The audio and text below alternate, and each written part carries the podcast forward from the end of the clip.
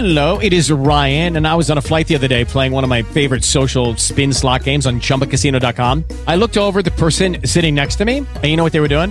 They were also playing Chumba Casino. Coincidence? I think not. Everybody's loving having fun with it. Chumba Casino is home to hundreds of casino style games that you can play for free anytime, anywhere, even at 30,000 feet. So sign up now at chumbacasino.com to claim your free welcome bonus. That's chumbacasino.com and live the Chumba life. No purchase necessary. Group. Void were prohibited by law. See terms and conditions. 18 plus. It is Ryan here, and I have a question for you. What do you do when you win?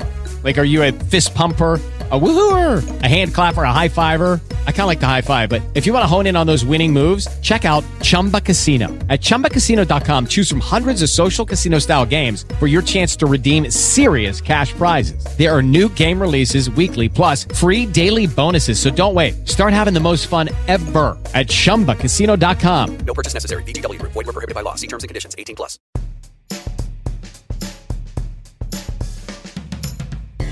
This is the RDU on Stage podcast. I'm Lauren Van Hemert, your host, and on today's episode, I'm chatting with Jesse Gephardt and Susan Steadman.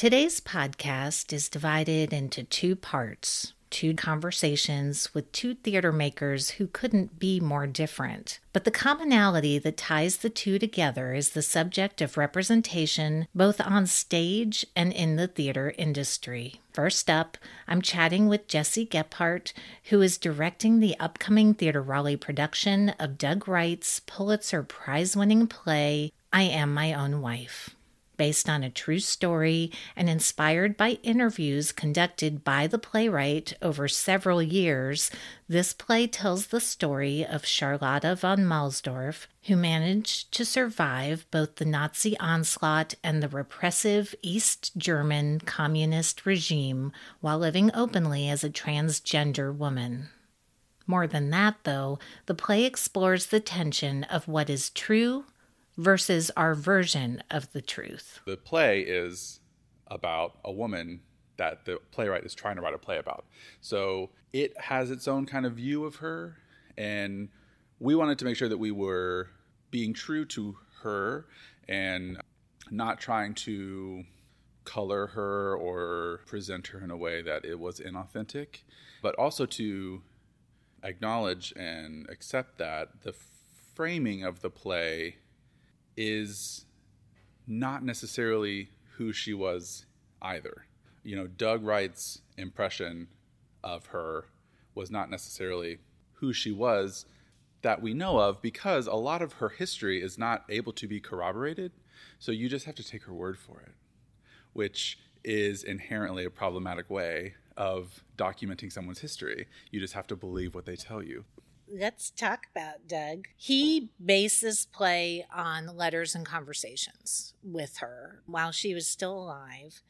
And in one of the letters he wrote to her, he said, I grew up gay in the Bible Belt. I can only begin to imagine what it must have been like during the Third Reich. He was born in Texas. Do you connect to this play because you are a gay man who has spent your formative years here in the South? I, I mean, I, I don't know if there was a time where I have like really thought about my growing up and how it relates to this.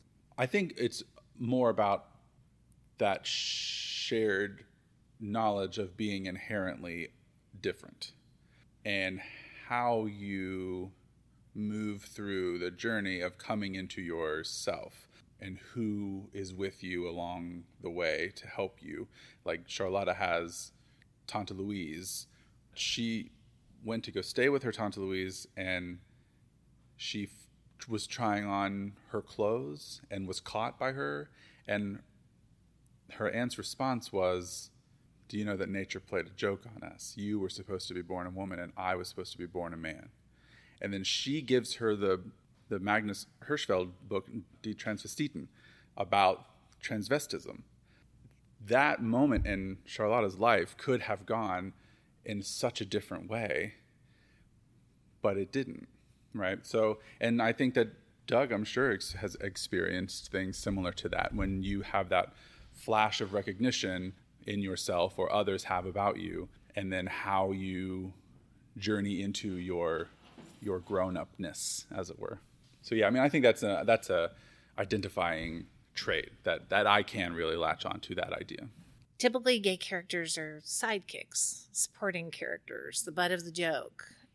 Why is representation on stage so important, and why does a play like this one matter? You know, if if the the purpose of theater is to hold a mirror up to society, it helps if what you see in the reflection is connectable and relatable to your own experience. To see yourself reflected on s- screen or stage allows you to know that you are maybe not quite as other as you feel or as others make you feel.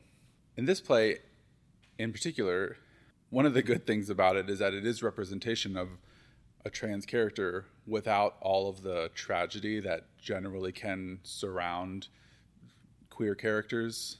Um, you know, like she doesn't have AIDS, and she doesn't, you know, she doesn't die horrific death. She's not murdered or anything like that. You know, there is validity to those stories because those stories exist, and those stories are very much like a part of the queer history.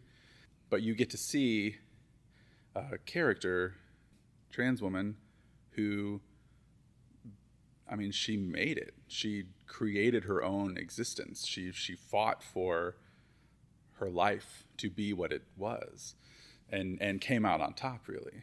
That is a an interesting part of this play for me is that you know it, it it gives you the representation of queer character without all of the all of the the dirty trappings that sometimes come with them.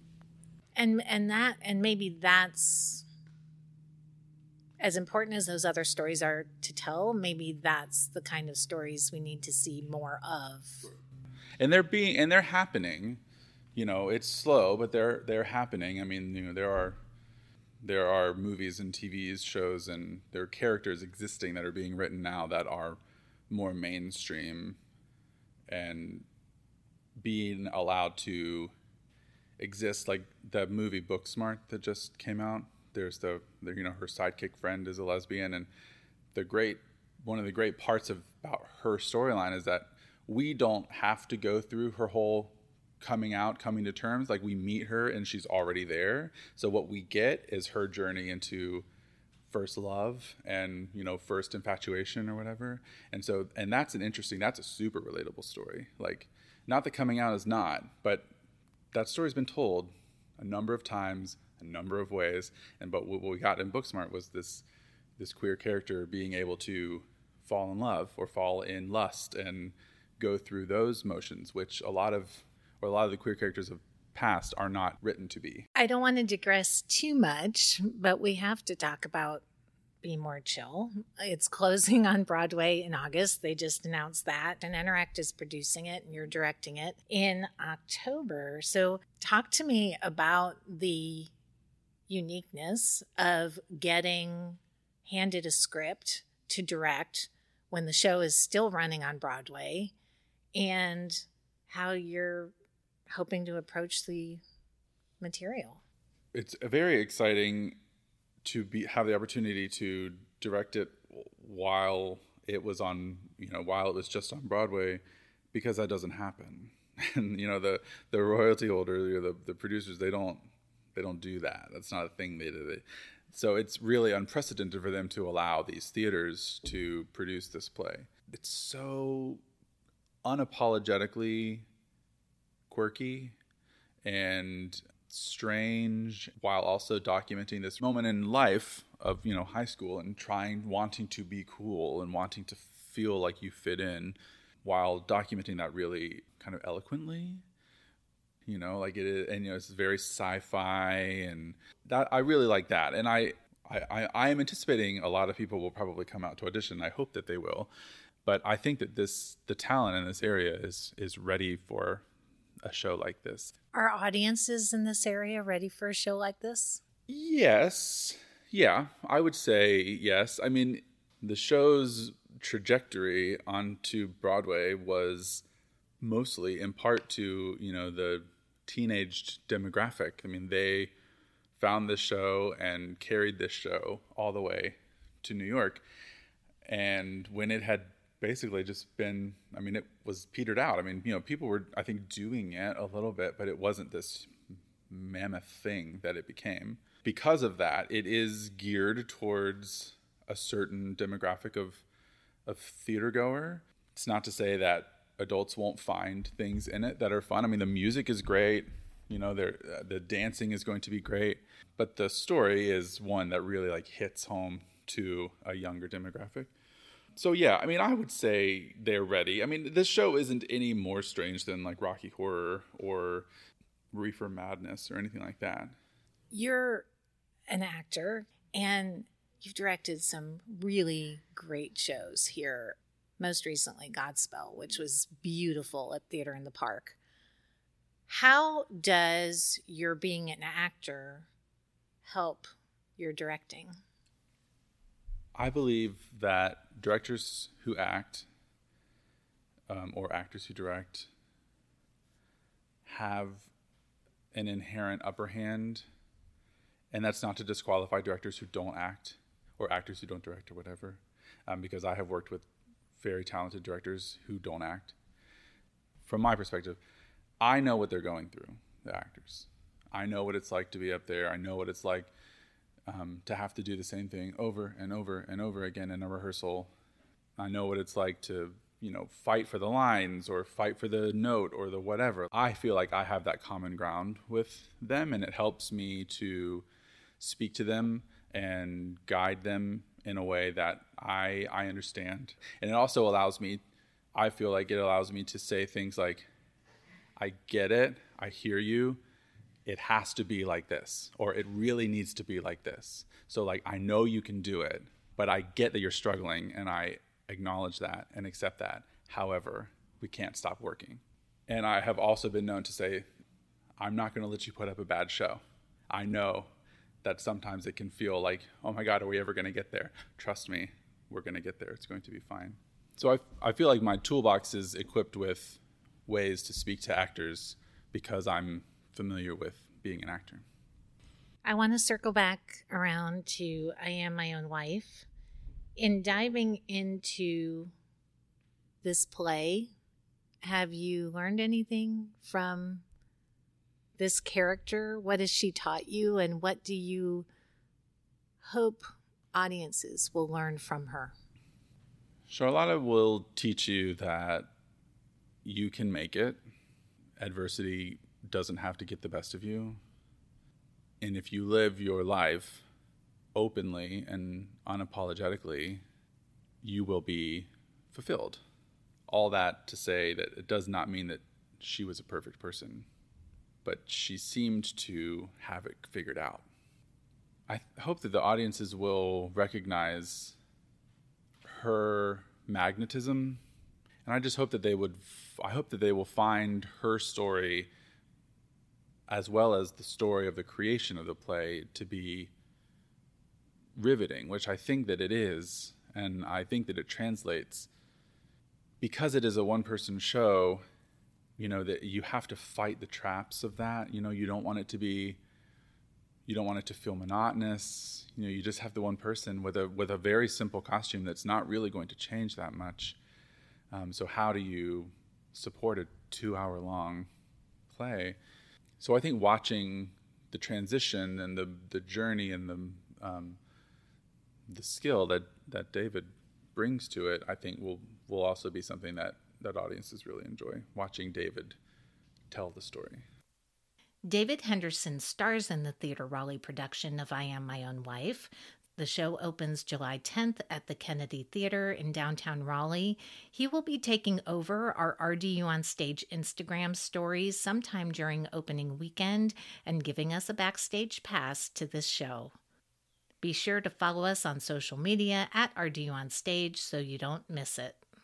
As Jesse mentioned during our interview, for Charlotta, her truth was steeped in her stories. The same might be said of my next guest, whose truth can be found in her plays. Susan Steadman is a playwright based in Wilmington who has spent a lot of time researching and writing about feminism and the theater. 15 of her plays have either been produced or published, and she's directed over 70 productions. Her 10 minute play, Anti Materialism, can be seen at the upcoming NC 10 by 10 Festival, which runs July 11th through July 20th. Here she is talking about the process of constructing a play with a predetermined time constraint and cutting straight to the core. In the full length play, you have time to lay the groundwork and not necessarily at the beginning of the play. I mean, look at Oedipus Rex. Prior events unfold as the play goes forward, it also goes backward. Um, and in the full length, you can develop relationships more slowly. But in the 10 minute play, this getting to the core approach and finding its conclusion is both exciting and inhibiting. The audience enjoys a slice of your imagination. If the characters stay with the audience, the writer has accomplished something. But what I love personally about the 10 minute play is editing, deleting. I love to get rid of absolutely everything that doesn't have to be there and just wind up with this little 10 minute gem can you walk me through your writing process? How do you take that germ of an idea in your head and get to a finished product, or is it ever finished? Process ever finished? No, probably not. But there comes a point when I physically push myself away from the computer table. Luckily, my chair has wheels and make the decision to submit the script and see what happens. But okay, my process.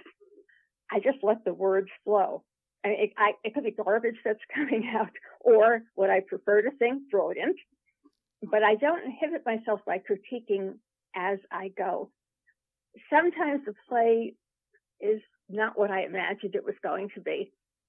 And sometimes the characters say and do something other than what I've decided for them.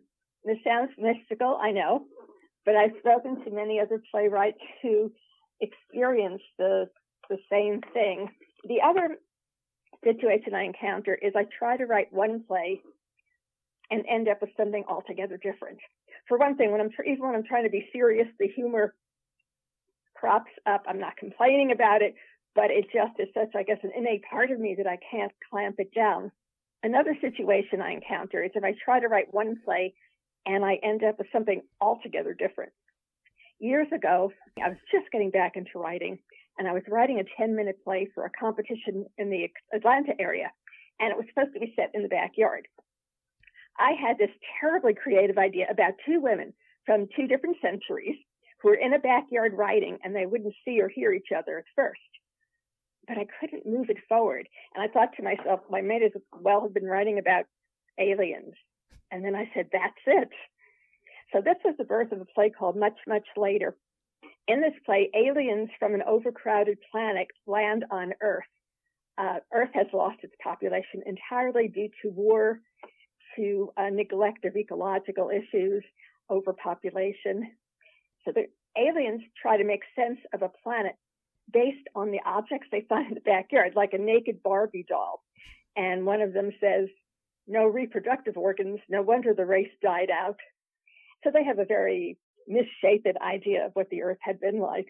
So, do you hear these characters kind of talking to you in your head or speaking to you in your head? Yes, absolutely. Sometimes I think the characters characters go straight from an idea to my fingertips while I'm typing and don't even pass through my head. I just imagine they're in the situation and what their relationship is and what they have to do. I guess, and again, this is standard playwriting, standard acting. What do you want to accomplish? How are you going to accomplish it? What conflicts will be in your way? Uh, and then you you work together. The character and the author work together to get to this goal. And your play Anti Materialism, that's premiering at the NC 10 by 10 Festival so tell me what this one's about and how you interpreted the festival's theme of fortune to construct this piece. Well, as far as plot goes, an ecologically minded woman in her 20s is at a thrift store where she's looking for the perfect wedding dress and she's accompanied by accompanied by her pregnant older sister. However, her strong-willed, immaculately groomed mother shows up and while they're not really negative towards each other, you know that there's a tremendous rift between what one thinks you should do for a wedding, what the other one thinks. She also finds that she has this immediate rapport with the thrift store employee, Josh, and that he is as far from her fiance boyfriend as she can imagine. What it's about is something else. It's about the conflict between what you think you should do and the world's pressure to conform to societal norms. It's about being open to new experiences that challenge your previous decisions. In your work, you've spent a lot of time documenting feminist drama, theater, performance, and even in your book, present a feminist challenge for revisioning the way in which we teach, practice, and represent our culture. In your findings, how has feminist drama evolved? And are we now experiencing some sort of cultural shift in the theater where women or might be getting close to standing as an equal to men? I do think we're making progress in the last five years or so, but I don't have the statistics to back up my belief. I know what I read in the Dramatists Guild um, bi monthly magazine. There's a much greater focus on women and particularly feminist uh, plays out in the greater community. Early feminist theater, as I researched for my book, tended to be produced by feminist groups, which really makes a lot of sense. How were these groups going to find their way onto more prominent stages when their work was looked at not only as political, but as very experimental? Which leads me to another point that the early feminist plays were rarely in a realistic mode, and in fact, a major question, excuse me, was whether a realistic play could even be a feminist play. When I spoke to Lauren Gunderson about this, she said that she feels women are really the moral beacon of the theater because the way in which women look at the world and interpret what's happening in our society, not just in the United States, but globally, those are eh, that's an important story. That's an important viewpoint to tell in the theater. Yes I, I absolutely agree. And i think it's because the way that an individual brings together a, a whole kind of uh, aura that is composed of sympathetic parts that feminist plays are just by nature political plays and there is just so much to be said that the feminist approach is kind of seeping into the mainstream. I wish I could do more than seep. I wish I could pound it, but but I'll take seeping for now. You mentioned the Dramatists Guild and and your membership, and, and you know you've been a long time member of the Dramatists Guild. That organization is truly committed to exposing and eliminating systemic biases in all aspects of the theater. In your career, as especially maybe early in your career, did you experience sexism or bias in trying to present work for the stage or create work for the stage? You know, I experienced more bias as a director than as a playwright. I am sure that my plays, I'm thinking of one particularly, a 10 minute play that is the only 10 minute play I ever read that hasn't found a home other than a stage reading because it deals with humanism instead of traditional, you know, religious based ideals. I've always been tempted when I send my plays out to use initials rather than Susan, but I decided not to. I really wanted to feel the climate. The Dramatists Guild was doing a fantastic job, and what I really appreciate is that um, the magazine introduces newer, newer playwrights who otherwise might not have had recognition outside of their geographic sphere in the 1980s, I had a young family, and I wasn't teaching. I was starting to write plays. I was working on my book and I was editing to make some money. And I conducted a survey of Ohio community theater women directors. And it's a, a very bizarre and little known statistical approach that I picked up in grad school. The results were not surprising at all. The more expensive the production, the less likely it was that women were heading it.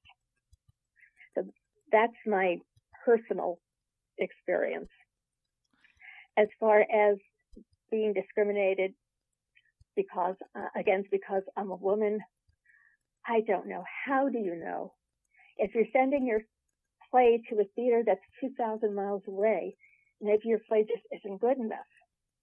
But if you keep track of what's being done on in regional theater, uh, you have a better sense that women's plays and feminist tinged plays are having much, much wider viewing than ever before. Last summer, I interviewed Mo Gaffney, and and she is a longtime feminist like you are, and she fought the you know she fought early in the women's movement in the 1960s. She was on the on the, the you know ground level of of that movement as you were. One of her pet peeves was that young women today just have no idea about the history of the women's movement. What would you like this younger generation to know about the the groundwork that women like you laid and how can feminist drama help tell that story? I don't think the current generation of women have experienced being silenced the way that some of us older women may have. But as you mentioned, there are collections of works by women going back to the 70s. I think that should be required reading for young feminists. It could be the only way they viscerally experience what the fight was about. The plays are a window on that world. And we wrote those plays. And we managed somehow to get the plays performed, but not on Broadway, certainly, and not on major stages. So what were our concerns then? Are they different now? We, are we still fighting the old battles? I think reading the plays helps a young feminist situate herself in this ongoing fight. The NC 10 by 10 Festival begins July 11th in Carrboro. More information on that can be found in the episode notes. If you like what you've heard today, please consider subscribing to the podcast, follow us on social media at RDU on Stage, or visit us online at www.rduonstage.com. Until next week, I'll see you at the theater.